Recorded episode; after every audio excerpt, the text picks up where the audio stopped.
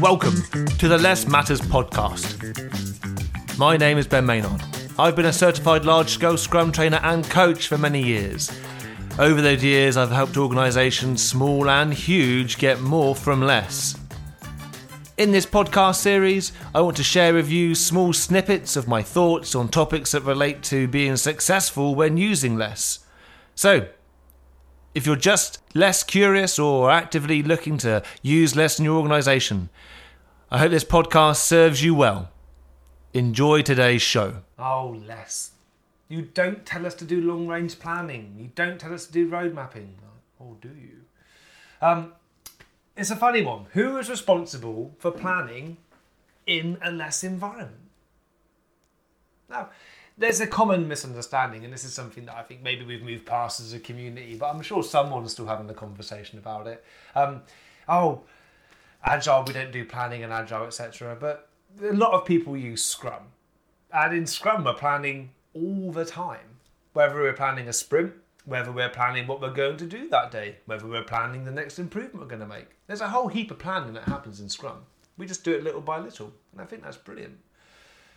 When we begin to look at large scale Scrum and everyone knows less and less huge, then we begin to get to questions saying, well, what how what do we do about the longer range planning? Do we have a project manager who does that? Is it the product owner?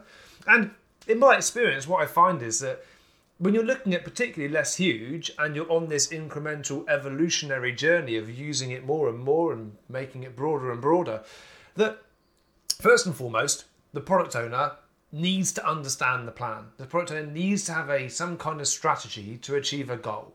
And that, that takes the form of a roadmap at some level. I think that's really necessary. So the product owner should own that element of planning. They don't do it on their own. They need to understand the market. They need to work with area product owners. Or even if you've got people in your organization who have project management roles because you're on this journey Right? You're not just going to flip straight to something new. We're on this journey. It's incremental, evolutionary. We still got some project managers around. Then get the project managers involved in that planning too. Right? They can be critical. They've got such a great understanding, and they know what people used to expect, and so they can help you charter this very difficult journey as to changing people's expectations. And I think that from a less perspective and a less huge perspective, having a brilliant product owner team right, which is your product owner and area product owners, and less huge. Understanding how you can augment that team because in your context that's not going to be insufficient. So, how do you bring in maybe some project management expertise to not do project management to have, but to have them exploit their skills in different ways? Leave the team to plan out the sprint by sprint stuff. Let the team understand the tactics, work from the backlog. But from a product ownership perspective, you have to own that strategy and you have to own that broader planning, however far into the distance you want to go, given your context. Now, it's always a good idea to not plan too much in too much detail. You know, you want to leave that, but start in start in detail up to a point, and then as it goes into the future, it gets a bit vaguer. But product owners, you've got to own this. That strategy, that plan, that pathway is yours. That's your roadmap. That's the way to achieving product greatness if you need support, and you probably will do, then get the support from whomever that may be, old project managers, PMO if they're still around, whoever it may be. Build the right relationships, set the right expectations because it's your product, it's your plan, it's the return on investment which you need to get. Your job is to maximize that value. And having no strategy and plan for where you're going to be here and there along the way just isn't going to cut the mustard. Thank you for taking the time to listen to this episode. We really appreciate it. So that we can continue to make these as relevant to you, our listeners, we need your feedback. That feedback can be provided in a number of different ways.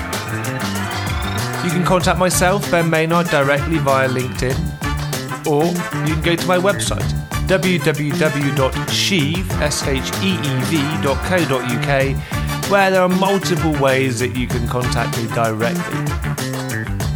Alternatively, if you would like to leave a review and a comment on this podcast, please do.